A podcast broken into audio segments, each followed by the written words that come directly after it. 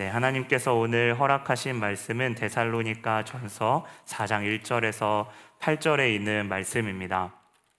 제가 천천히 봉독하도록 하겠습니다. 1절부터 읽겠습니다. 그러므로 형제들아 우리가 끝으로 주 예수 안에서 너희에게 구하고 권면하노니 너희가 마땅히 어떻게 행하여 하나님을 기쁘시게 할 수 있는지를 우리에게 배웠으니 곧 너희가 행하는 바라 더욱 많이 힘쓰라. 우리가 주 예수로 말미암아 너희에게 무슨 명령으로 준 것을 너희가 아느니라. 하나님의 뜻은 이것이니 너희의 거룩함이라. 곧 음란을 버리고 각각 거룩함과 존귀함으로 자기의 아내 대할 줄을 알고 하나님을 모르는 이방인들 같이 세욕을 따르지 말고 이 일에 분수를 넘어 형제를 해하지 말라. 이는 우리가 너희에게 미리 말하고 증언한 것과 같이 이 모든 일에 주께서 신원하여 주심이라. 하나님이 우리를 부르심은 부정하게 하심이 아니요 거룩하게 하심이니 그러므로 저버리는 자는 사람을 저버림이 아니요 너희에게 그의 성령을 주신 하나님을 저버림이니라. 아멘. 네, 하나님을 기쁘시게 하는 삶이라는 제목으로 여러분과 하나님의 마음을 나누기를 원합니다. 우리의 삶의 모든 순간 부분들은 하나님과의 관계를 기억하게끔 하는 귀한 채널입니다. 조금 더 구체적으로 이야기하면 보이지는 않지만 우리의 삶 가운데 역사하시는 그 하나님을 보면서 우리는 그분을 더욱 깊이 알아가게 되는데요. 우리는 하나님을 어, 아버지라고 배우며 또 깊이 알고 있습니다. 우리 육신의 아버지는 조금은 연약하고 부족할지라도 그것과 다르게 우리 하나님은 우리를 끝까지 사랑하시며 책임지시겠다라고 약속하셨죠. 성경은 그것을 언약이라고 합니다. 아버지가 자녀를 사랑하기에 그분의 무한하신 그 지혜 가운데에 때로는 권면하기도 하고 경계하시기도 하고 또 위로하시기도 하는데요. 바울도 그런 하나님의 성품을 오늘 닮은 자였고 그래서인지 오늘 본문의 모습을 통해 하나님의 마음을 저희 이 자리에 앉은 또 화면 너머에 계신 모든 아, 예배 가운데 함께 하시는 분들 아, 우리 모두가 하나님의 마음을 감히 생각해 보기를 원합니다. 우리는 바울이 3장 10절 전에 저, 저는 4장부터 읽었고요. 3장 10절에 믿음이 부족한 것을 너희에게 보충하고 싶다라고 하는 그 바울의 마음을 살펴봤습니다. 이것은 데살로니가 성도들이 이미 잘 알고 있어서 더욱 그렇게 힘쓰도록 이렇게 하는 격려이자 동시에 세상이 계속해서 밀고 들어오는 죄에 있어서 절대 타협할 수 없는 허용할 수 없는 그 아비의 마음으로 경각심 가운데 오늘 말씀하고 있습니다.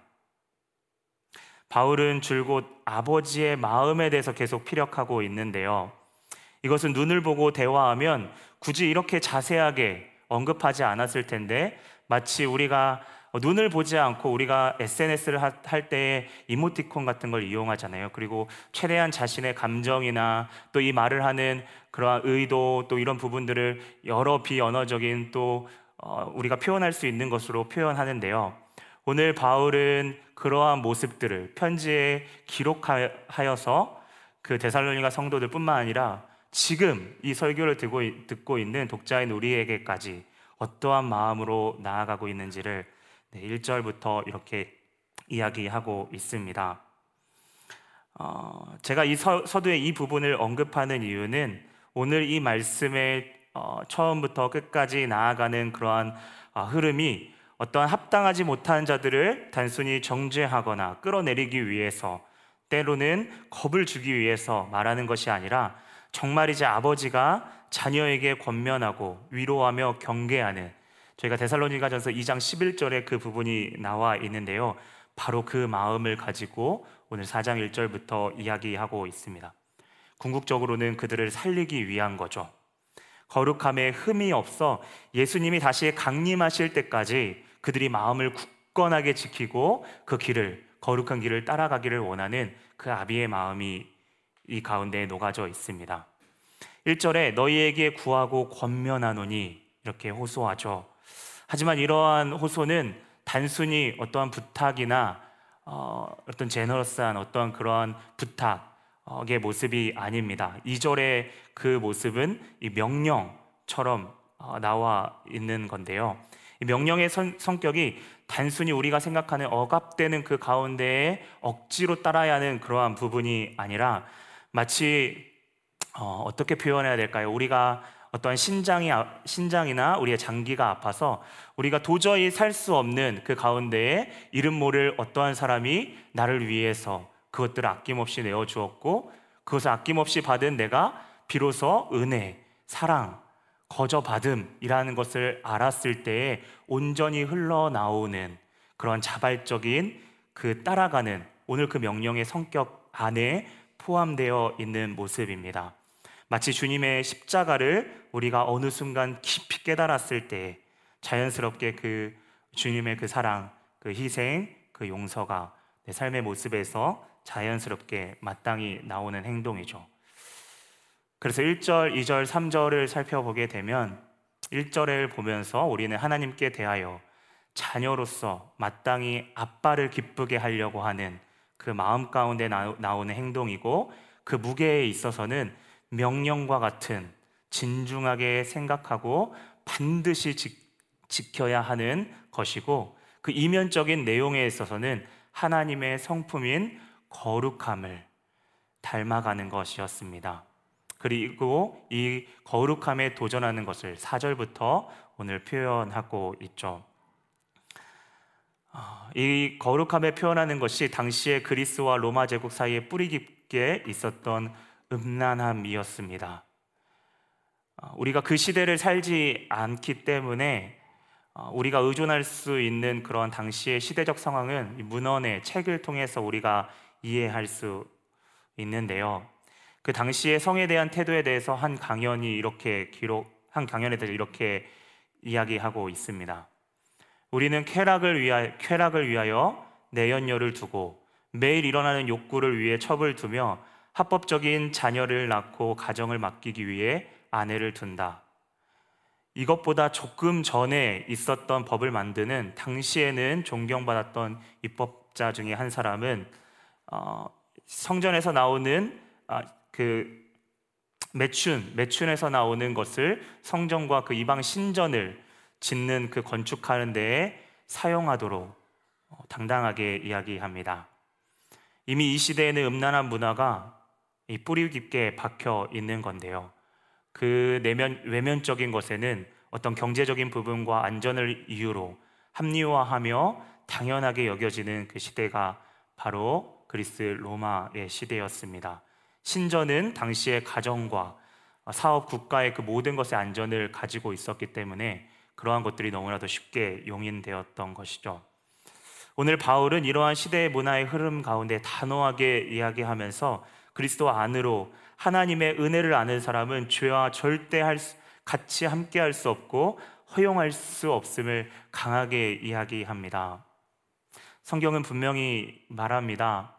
여러분 성에 대해서 아마 어, 설교나 아니면 또한 성경을 통해서 이미 아실 수도 있는데요. 성경에서 성은 하나님께서 우리 부부 안에 관계 안에 주신 선물이고 그 안에서만 누릴 수 있도록 해주신 기쁨이죠. 하지만 인간의 죄가 이 성을 변질시키고 왜곡시키면서 이 시대의 성에 대한 일반적인 인식을 우리가 듣게 된, 되면 그 가운데 너무나도 많은 부분에 있어서 뒤틀려지고 있음을 우리는 보게 됩니다. 우리가 잘 아는 로마서 1장 24절 이하를 보면 이것을 순리, 원래의 목적대로 사용하는 것이 아니라 영리, 완전히 반대로 어, 사용하게 되는 거죠. 어, 성경에 이렇게 이야기합니다. 24절 후반절에 보면 사람들은 이제 가지각색의 더러운 죄를 지어 자기들끼리 부끄러운 짓을 행하고 몸을 더럽혔다라고 이야기하죠. 쉬운 성경에 나와 있습니다. 성경은 이에 대해 부끄러운 욕망의 노예로 사는 것이라고 이야기합니다.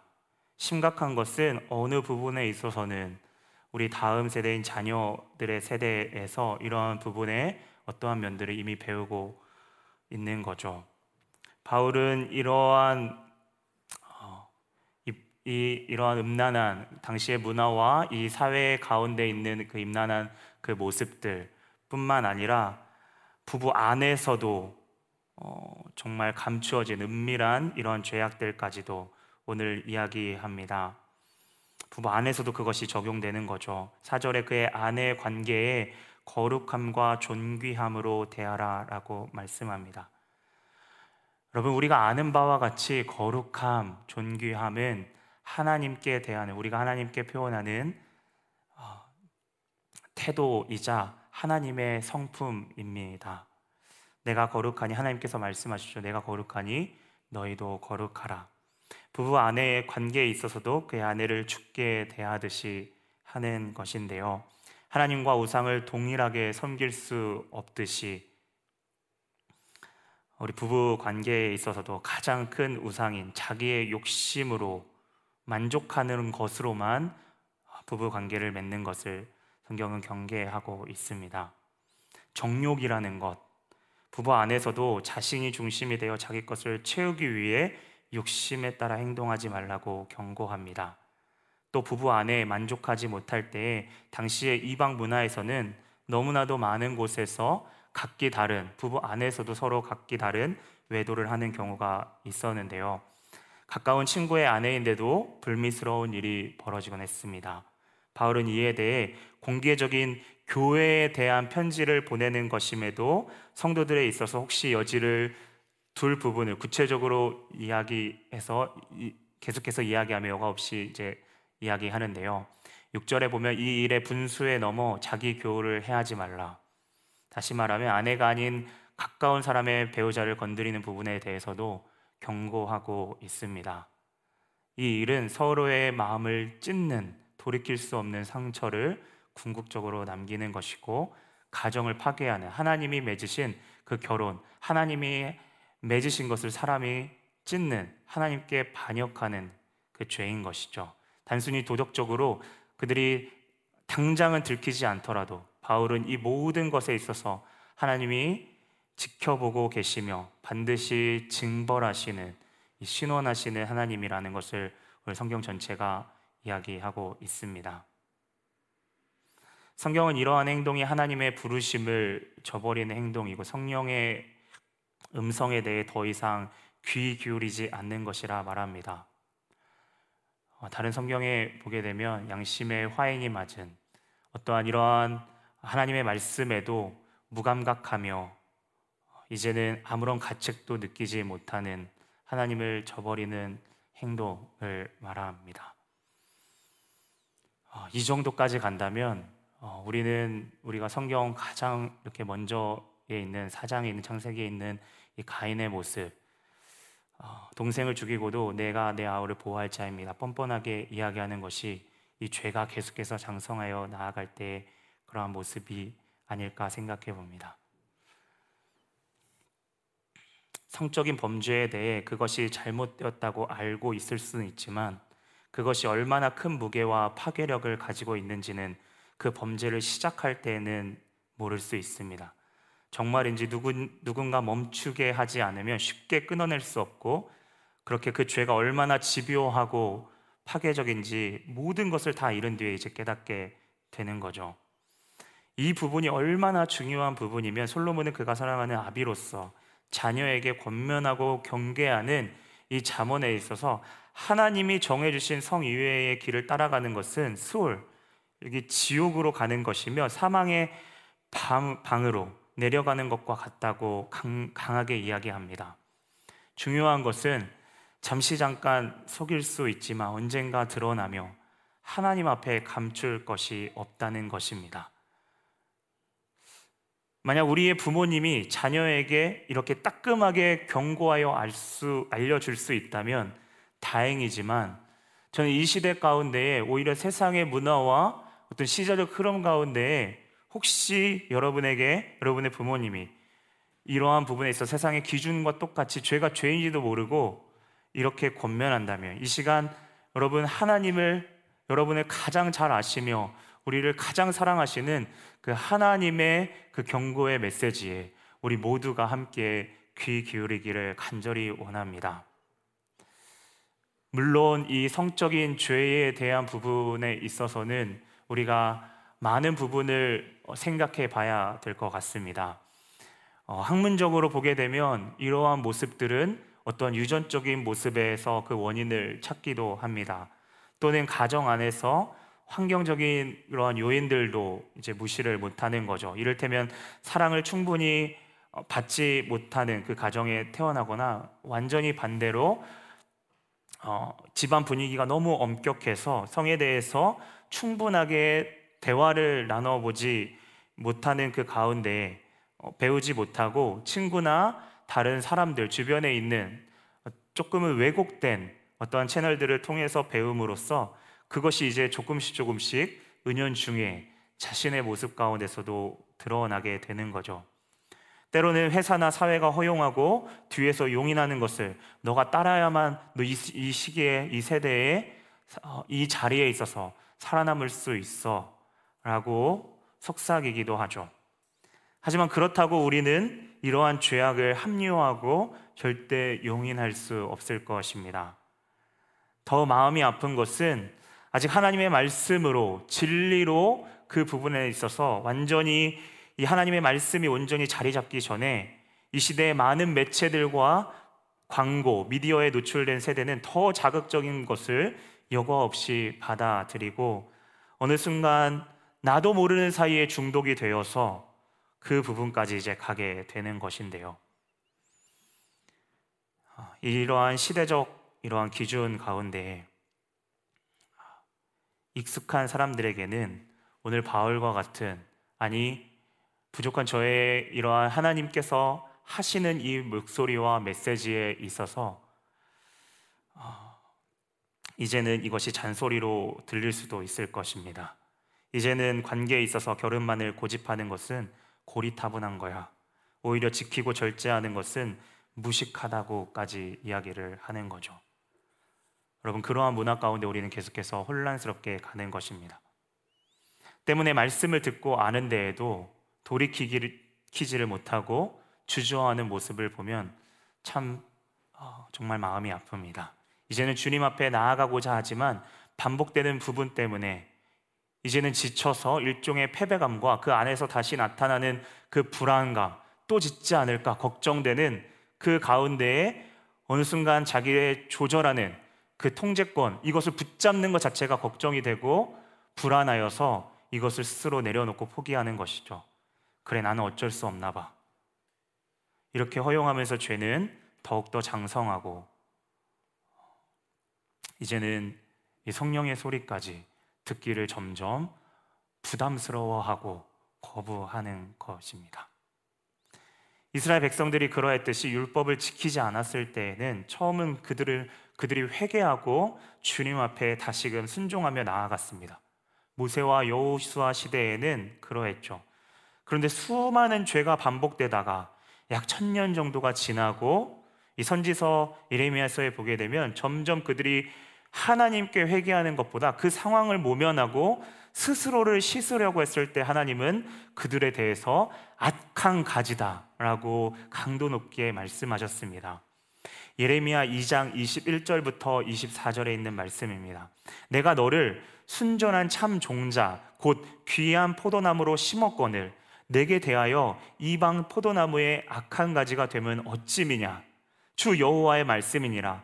내가 잿물 양잿물이죠. 이 잿물로 스스로 씻으며 내가 많은 비누로 비누를 쓸지라도 내 죄악이 내 앞에서 그대로 있으리니 마음을 양잿물과 비누 그 어떠한 걸로 씻으려고 해도 그 죄악이 내 앞에 그대로 있으니 내가 어찌 말하기를 나는 더럽혀지지 아니하였다. 바알들의 뒤를 따르지 아니하였다 하겠느냐? 골짜기 속에 있는 내 길을 보라. 내 행한 바를 알 것이니라. 발이 빠른 암낙타의 그의 길을 어지러이 달리는 것과 같았으며 너는 광야에 익숙한 들 암나귀들이 그들의 성욕이 일어나므로 헐떡거림 같았더라 하나님은 골짜기에서 아무도 보지 않는 곳에서 한 일, 그 마음의 중심을 보고 계십니다.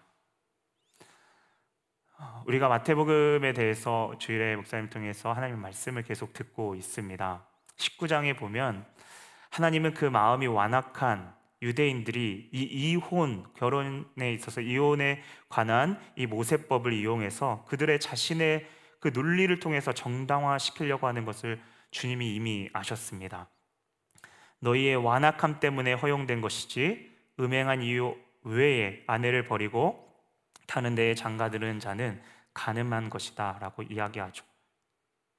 지금 우리의 마음의 중심을 보고 계십니다. 우리가 많이 아마 들었던 본문일 것 같습니다. 마태복음 5장에 잘 아는 말씀이죠. 주님은 음욕을 품고 여자를 보는 자마다 마음에 마음에 이미 가늠하였느니라. 오른 눈이 너를 실족하여 빼어 실족하게 하거든 빼어내 버리라. 내 백체 중에 이 전체 몸 중에 하나가 없어지고 온 몸이 지옥에 던져지는 지지 아니하는 것이 유익하며 만일 내 오른손이 너를 실족하게 하거늘 찍어 내어 버리라. 내 백체 중에 하나가 없어지고 온 몸이 지옥에 던져 던져지지 않는 것이 유익 유익하니라. 여러분 주님의 이러한 표현이 과격하다고 우리가 생각할 수 있지만 이렇게 한번 돌려서 한번 생각해 봅시다. 주님이 얼마나 그 마음의 더러운 죄를 가볍게 여기는 자들에게 얼마큼 중심을 어, 중요하게 생각하고 계시며 내 육체가 극심하게 고통하기, 고통을 당하는 것보다 비교할 수 없는 영원히 하나님과의 관계가 끊어지는 것에 대해서 얼마나 심각하게 생각하고 계시는지 성령의 음성이 점점 사라지는 것 점점 하나님을 거부하게 하는 죄는 그 어떠한 죄보다 끔찍합니다. 여러분, 이 시간 잠시 우리 안에 있는 이러한 죄가 자리 잡고 있는지를 주님 앞에 정직하게 한번 생각해 보며 나아가길 원합니다. 영국이라는 나라, 골짜기처럼 누군가 보지 않고 굳이 신경 쓰지 않아도 되는 것, 관계에 있어서도 책임을 가볍게 생각하며 부부 안에서도 모르는 그 무언가 혹시 우리 안에 자리 잡고 있지는 않습니까? 그 그리고 그 문제가 우리 가운데 고백하기보다 어느 순간 그것들이 우리 가운데 건드려진다면 상대에게 책임을 넘기며 지금도 만약에 우리 마음 중심이 그것에 대해 회피하려고 한다면 그 모습을 정말 주님 앞에 가져가야 합니다. 솔직하게 주님 앞에 고백해야 합니다. 우리는 거룩함과 존귀함으로 우리에게 맺어주신 우리에게 맺어주신 지체를 그 상대를 바라보고 있습니까? 정말 존귀한 하나님의 형상을 닮은 한 사람으로 하나님 앞에 대하듯이 그 상대를 귀하게 여기고 있습니까? 혹시 이 이야기를 들을 때 지금도 상대가 그렇게 여겨주기만을 바라는 그 마음이 든다면 그 연약한 모습까지도 오늘 주님 앞에 가지고 나아가기를 간절히 원합니다. 여러분 믿음의 선진 중에 우리가 아는 다윗이 있습니다. 우리가 많이 존경하는 인물이죠. 그런데 그가 바세바를 범합니다. 오늘 4장 6절에 이 일의 분수를 넘어 형제를 해하였던 사람이 바로 바로 다윗입니다. 우리가 알다시피 바세바는 다윗의 충성스러운 부하 우리아의 아내였습니다. 다윗이 바세바를 범하고 이 사건을 덮기 위해 행한 모습들을 이 시대의 인물로 우리가 TV에 나오는 뉴스에 나오는 사람으로 우리가 치환해서 우리가 바꿔서 그 사람으로 우리가 생각해 본다면 우리가 그 인물을 보면서 그 사건을 보면서 우리가 평가하고 어떠한 마음을 우리는 받아들이고 받아들이셨었습니까? 작년인가요? 오늘 다윗과 같이 힘을 가지고 보이진 않지만 다른 것은 정보화 시대에 그 보이지 않는 것을 이용한 다른 사람의 취약한 것을 빼내는 그것만 다르지 똑같이 힘을 가지고 권력을 가지고 어, 성을 착취하고 유린했던 그런 사건. 오늘 다윗은 힘으로는 약점을 잡고 이용하여 상대를 짓밟고 돌이킬 수 없는 상처를 주었습니다. 다윗은 그렇게 충성스러운 부하를 어떻게든 생각하여 집요하게 찾아가 어, 시켜서 이렇게 죽이게 되는 거죠. 그리고 아내를 데려와 왕궁에서 뻔뻔하게도 아무런 일이 없는 것처럼 살게 되는 것이죠. 하나님이 성경 가운데 보게 될 때 악하다, 그걸 보시기에 악하다라고 말씀하셨습니다. 제가 다윗의 다윗의 그 인물을 이 시대 인물로 치환한 것은 혹 다윗이라는 인물이 주는 긍정적인 우리 가운데 그 인상이 자칫 이 다윗이 범죄한 이 사건을 객관적으로 보는 것을 흐리게 할 수 있기 때문입니다. 여러분 우리가 성적인 부분 하면 또 언급되는 인물이 우리가 아는 사사 삼손입니다. 그는 거룩한 나시린으로 부름을 받았습니다. 하지만 그의 스토리를 볼 때에는 그는 마음대로 살았습니다. 하나님의 싫어하는 행동을 하며 살았죠. 그리고 이방 여자인 들릴라를 취했습니다. 아마 성경 학교나 어릴 때부터 이 삼손에 대한 스토리는 한 번쯤은 들으셨을 것입니다. 그는 머리카락을 자르지 말라고 하신 그 말씀을 알고 있었습니다. 그의 머리카락을 자르면 힘이 없어진다는 것을 누구보다 잘 알았을 것입니다. 여러분, 하지만 죄는 너무나도 무섭습니다. 어, 첫 번째 활줄과 두 번째 밧줄로 자신을 들릴라가 묶는데요. 여러분, 이러한 모습들을 보게 되면 우리네의 어떠한 모습으로 살펴본다면 세상과 내가 공감하고 어느 정도는 허용하는, 이해하는 죄라고 생각해 볼 수 있을 것입니다. 왜냐하면 이 살줄과 밧줄은 아마 들릴라가 묶었던 이유는 들릴라가 생각하기에도 일반 사람들이 보기에도 상식적인 부분이었던 거죠. 근데 그것도 죄였습니다. 그런데요, 세 번째에 어떻게 되죠? 이 머리카락을 일곱의 날실 배틀줄로 이렇게 묶게 되죠. 이때에는요, 이 머리카락이라는 힌트를 주는 겁니다. 점점 이 죄가 이제는 어, 점진적으로 이 죄가 더 깊어지는 거죠. 드릴라에 대해서 사랑을 해서 한 발은 걸치면서 그래도 내 머리카락, 머리카락에 힘이 있다는 것은 이 삭도를 대는 순간 잃는다는 것을 알기 때문에 하지만 점점 이 죄는 스며드는 것입니다.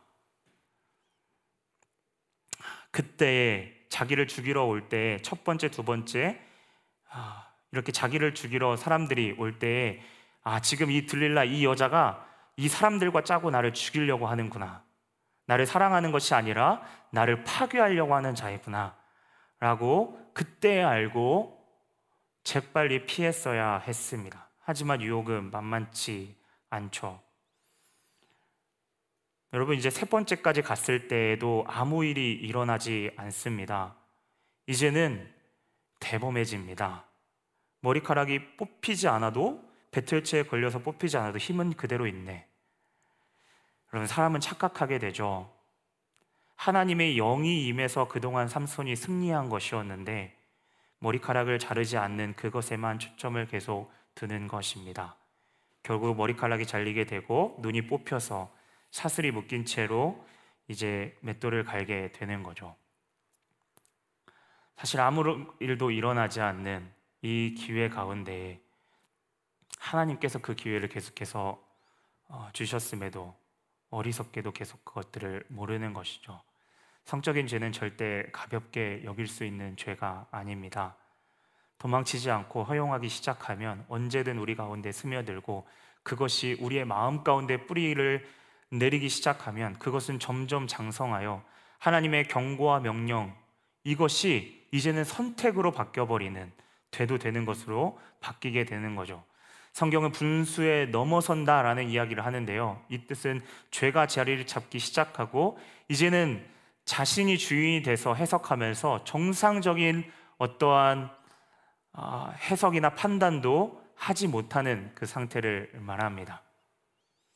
오늘 7절에 하나님의 부르심이 전혀 들리지 않고 8절에 성령을 저버리는 거죠.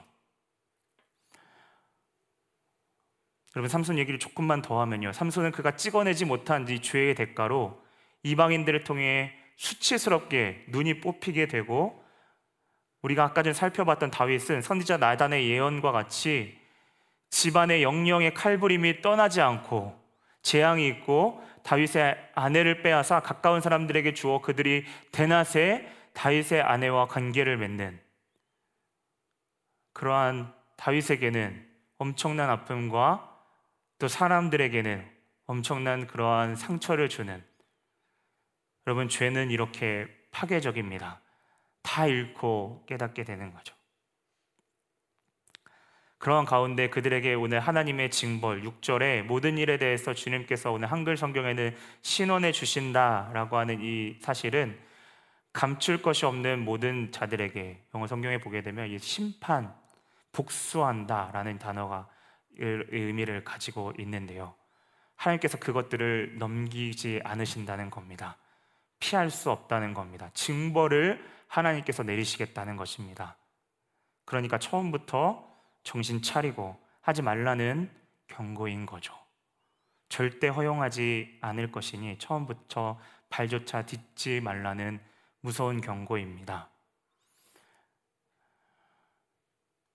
여러분, 그런데요, 제가 서두에 처음 이야기했듯이 하나님은 우리의 아버지가 되십니다.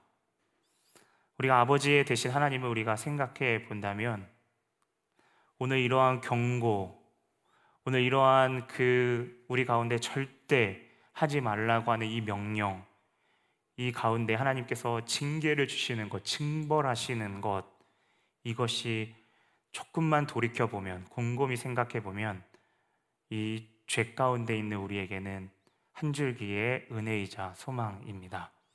왜냐하면 징벌은 아직 하나님의 관심이 끝나지 않았다는 것을 말하고 있기 때문이죠. 버리지 않았다는 것입니다.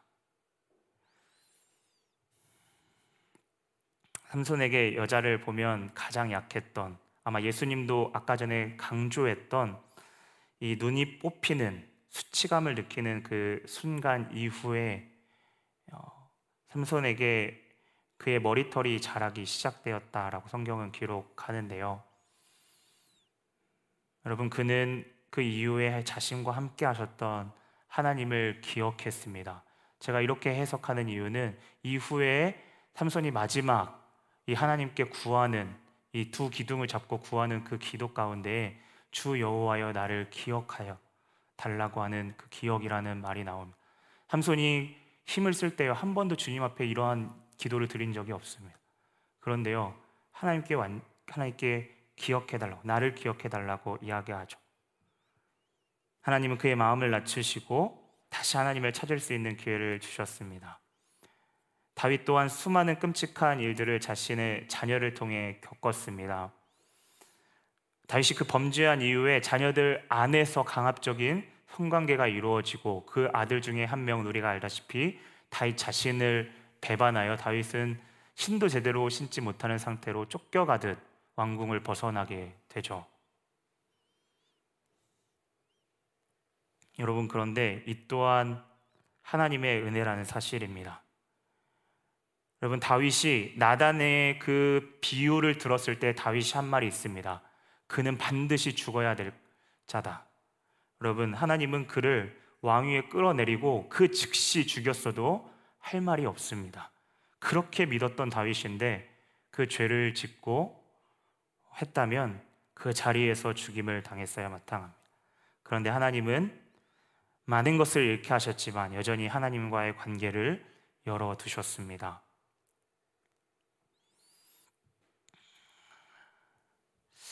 오늘 사절에 아내라고 하는 이 해석의 원어는 그릇이라고 하는 이 원어의 뜻을 담고 있는데요.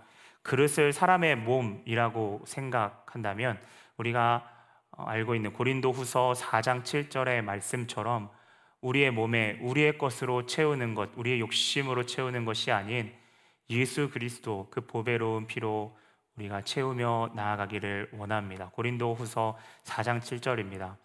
우리가 이 보배를 질그릇에 가졌으니 이는 심히 큰 능력이라. 큰 능력은 하나님께 있고 우리에게 있지 아니함을 알게 하려 함이라. 다른 것이 채워지지 않아 시작된 우리 가운데에 어떠한 성적인 그런 범죄라면 예수님의 피 그분의 사랑으로 가득 채워 주시기를 간구하며 그 유혹을 이길 힘이 우리에게 있는 것이 아니라 하나님께 있음을 겸손히 인정하고 깨달을 수 있도록 그 은혜 주시기를 기도해야 합니다. 고린도전서 6장 20절이죠. 값으로 산 것이 되었으니 예수의 피로 산 것이 되었으니 그런즉 너희의 몸으로 하나님께 영광을 돌리라. 바울은 고린도전서 6장에 우리의 몸이 성전이고 주의 영과 주와 합한 그 한 영이며 음행은 자신의 몸의 범, 죄를 범하는 것이다 라고 말합니다. 하나님이 거하시는 그 거룩한 곳을 더럽히는 거죠.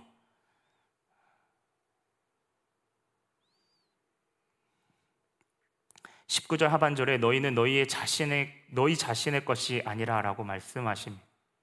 그래서 회개할 때에 우리가 지은 죄가 우리에게 아낌없이 아들을 주신 그 하나님의 마음이 어떠할지 얼마나 슬프며 인간의 외도 그러한 관계 가운데 외도를 어, 당했을 때 또 했을 당했을 때 느끼는 그 분노와 배신과는 차원과는 비교할 수 없는 그 하나님의 마음은 어떠할까? 우리는 기억해야 합니다. 오늘 다윗은 나단의 비유에 분노하며 여호와의 살아계심을 두고 맹세하니 그는 마땅히 죽을 자다. 여러분 하나님의 그 마음이 얼마나 분노와 슬픔으로 있을지 여러분 그렇게 우리가 멈추지 않으면 여전히 높아져 있다면 하나님은 하나님 자신의 제동 장치를 걸고 그 모든 것을 드러나게 하실 것입니다.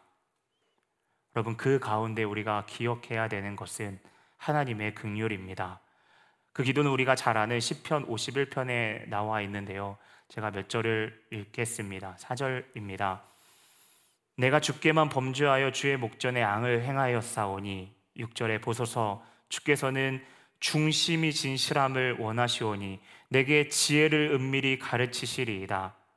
7절입니다. 우슬초로 나를 정결하게 하소서 내가 정하리이다. 나의 죄를 깨끗하게 씻어 주소서 내가 눈보다 희리이다.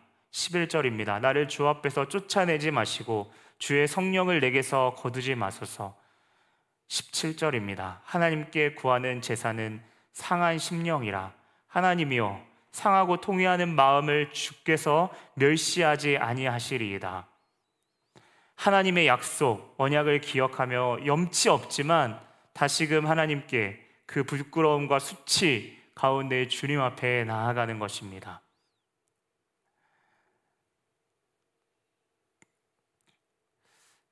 여러분 사라마리아 여인처럼 성적인 죄뿐만 아니라 이, 이 오늘 말씀을 들으면서 나는 이 성적인 죄에 대해서 어, 그렇게 어, 그렇게 생각하지 않는데 혹시 다른 것에 우리가 이 성적인 죄처럼 만약에 우리의 그 마치 중독되어 있는 것과 같은 그 갈증 가운데 있다면 오늘 이 다윗과 같은 마음 가운데 주님은 소리쳐 말씀하십니다. 요한복음 7장 37절인데요. 예수께서 서서 외쳐 이르시되 누구든지 목마르거든 내게로 와서 마시라. 나를 믿는 자는 성경의 이름과 같이 그 배에서 생수의 강이 흘러나오리라 하시니 이는 그를 믿는 자들이 받을 성령을 가르켜 말씀하신 것이요. 여러분 그렇게 주님 앞에 다가가고 주님 앞에 구하며 나아갈 때 주님은 미쁘시고 우로사 그 가운데에 우리가 정직하게 주님 앞에 고백하는 그 가운데에 우리의 죄를 용서해 주심을 오늘도 믿으며 우리의 그 굳어져 있는 그 마음을 그대로 주님 앞에 쏟아 놓으며 주님 앞에 십자가에 머무는 것만이 우리가 해야 되는 유일하게 해야 할 일입니다. 죄에 대한 해결은 죄를 짓지 않으려고 힘쓰고 감추려고 하는 그런 방법으로 나아가는 것이 아니라 이미 해결해 주신 예수님 앞에 겸손히 용서를 구하는 것입니다. 성령님은 그때에 그 안에서 우리를 인격적으로 조절하시고 우리를 통제하실 것입니다. 오늘 사절에 거룩함과 존귀함으로 자신의 아내를 대할 줄 알고 라고 표현되어 있는데요. 어, 제가 가진 NIS 그 ESV 성경을 보니까 사절에 how to control 조절, 통제해야 되는데 그게 어디 아니냐면 거룩함과 존귀함 아니죠. 하나님의 성품, 성령 안에서입니다. 우리가 우리 자신을 통제하고 조지하라는 것은 한계가 있고 할 수도 없습니다. 여러분, 통제, 여러분, 이것에 대해서 우리는 많이 불편해 합니다. 하지만 한번 생각해 보십시오. 여러분, 군대에서 사격 훈련을 합니다. 사격 훈련을 할때 그 고성이 오갑니다. 다른 때에는 이렇게 그렇게 톤이 높지 않은데요. 이, 이 통제하고 사격을 통제하는 그러한 교관들은 심하면 욕설과 또 이 헬멧을 하고 있으면 정신을 똑바로 안 차리고 있으면 이렇게 정신 차리라고 이렇게 툭 치는 거죠. 위험할 수 있기 때문에 다른 사람을 죽일 수 있기 때문이죠. 여러분 그 통제를 받는 것은 안전한 것입니다. 우리는 우리가 생각할 때 통제받는 것을 불편해합니다. 하지만 우리가 오늘 성적인 죄가 얼마나 끔찍하고 그 파괴력이 있는지 우리가 곰곰하게 생각한다면 우리가 주님의 그 경고 가운데 말씀하시는 강하게 말씀하시는 그 주님의 음성을 그 주님의 마음을 우리가 들으며 주님 앞에 겸손히 나아갈 때 정직하게 그분을 의지하며 나아갈 때 주님은 하나씩 우리 가운데 어떻게 발걸음을 옮겨야 될지 가르쳐 주실 것입니다. 우리 안에 죄를 안 지으려고 노력하는 것이 아니라 성령님께 온전히 굴복할 때 하나님의 법을 따를 수 있는 그 듣는 마음을 허락하실 것입니다. 그러할 때 언젠가 우리는 우리 손에 이미 쥐어져 있는 성령님이 아, 그동안 그 훈련을 통해서 나의 잘못이지만 그것들을 철저하게 돌이키게 하시면서 아, 하나님은 때로는 절제를, 때로는 성령의 열매인 오래 참음을 나에게 하나하나 가르쳐 주시려고 했구나. 내 손에 이미 쥐어져 있는 성령의 열매를 볼 수 있을 것입니다. 여러분, 성령님의 통제와 감손, 간섭을 겸손하게 요청하십시오. 절 좀 막아주십시오. 주님, 저 좀 통제해 주십시오. 오늘 바울처럼 정말 사랑으로 주님이 행해 주실 것을 믿으며 주님 앞에 우리 모두가 나아가기를 원합니다. 우리는 8절처럼 하나님을 저버렸지만 하나님을 우리를 끝까지 포기하지 않으십니다. 우리는 하나님과 성령님을 저버리는 우리지만 하나님은 우리를 끝까지 붙드시는 포기하지 않으시는 분이십니다. 여러분 그 은혜를 가볍게 여기지 않기를 간절히 원합니다. 소중한 것을 소중하게 여길 줄 아는 내 곁에 내 앞에 있는 그 존귀한 대상을 여러분 당연하게 생각하지 마시길 원합니다. 사실 오늘 말씀은 성적인 부분에 대한 강한 경계이지만 근본적으로 계속 곰곰하게 생각하다 보면 결국 나는 누구를 따르고 경외하며 거룩하게 여기고 생각하느냐라고 하는 그 문제로 나아가게 됩니다. 지금 죄 가운데 너의 중심에 누가 있느냐라고 묻는 것입니다. 여러분에게 예수님이 진정한 왕이십니까? 네, 이런 데서 아멘을 크게 하셔야 되는데. 네, 여러분에게 진정한 주인이 여러분 예수님이십니까?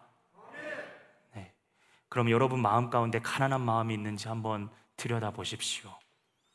그리고 주님 안에 만족하고 기뻐하고 있는지 다른 일시적인 바닷물과 같은 것에 의존하고 그것에 기뻐하며 또 슬퍼하고 그렇게 반복하고 있는지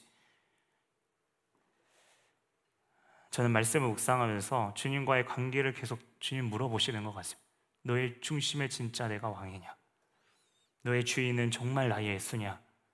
여러분 만약 여러분 마음 가운데 물으실 때 여러분 어떻게 반응하시겠습니까? 네, 선생님 네, 반주 부탁합니다. 여러분 다른 건 없는 것 같습니다. 그저 다윗처럼 오늘 주님께서 깨닫게 해주실 때 지금 돌이키는 겁니다. 여러분 늦지 않았습니다. 내 머릿속에 혹시 이 말씀을 들으면서 수많은 죄악들 여러분 스쳐 가시나요? 네. 하나라도 하나님께서 비춰주시는 내가 그동안 덮어두었던 그 죄가 우리의 마음 가운데 있다면 여러분 그 굳은 마음을 주님 앞에 쏟아 놓으십시오. 주님 불쌍히 여겨 주십시오. 저는 죄인입니다.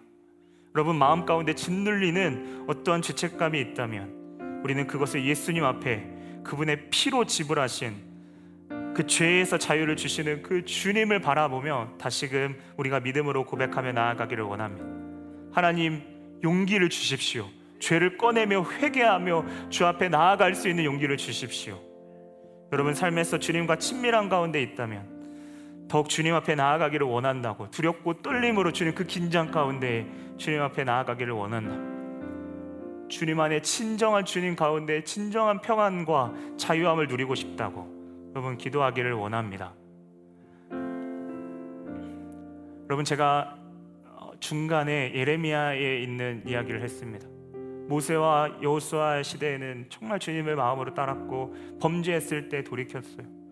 하나님께서 예레미야 2장 2절에 볼 때 그때를 신혼의 때래 라고 말씀하시며 내가 신혼의 때를 사랑하고 기억하노니 곧 씨 뿌리지 못하는 땅 그 광야에서 나를 따랐습니다.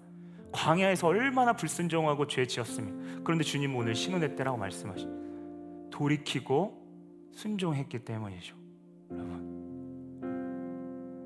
아무리 큰 죄라도 여러분 주님 앞에 돌이키며 회개하며 나아가는 것입니다. 그, 여러분 더 무서운 거는요. 가장 무서운 것은 이 돌이키는 데에서 점점 내가 내 마음이 무관심해지는 것입니다. 점점 내 기도에서 회개가 사라지는 거예요. 그리고 그것보다 더 무서운 것은 이제는 성령의 소리가 들리지 않는 하나님의 침묵이에요. 여러분 오늘 제목이 하나님의 기쁘시게 하는 삶을 우리가 무엇인가 하나님께 직접 드리는 것도 있지만 주님의 자녀로서 주님의 성품과 마음을 알고 그 통제와 절제가 아, 정말 나를 사랑하셔서 주님 지금 막고 계시는구나.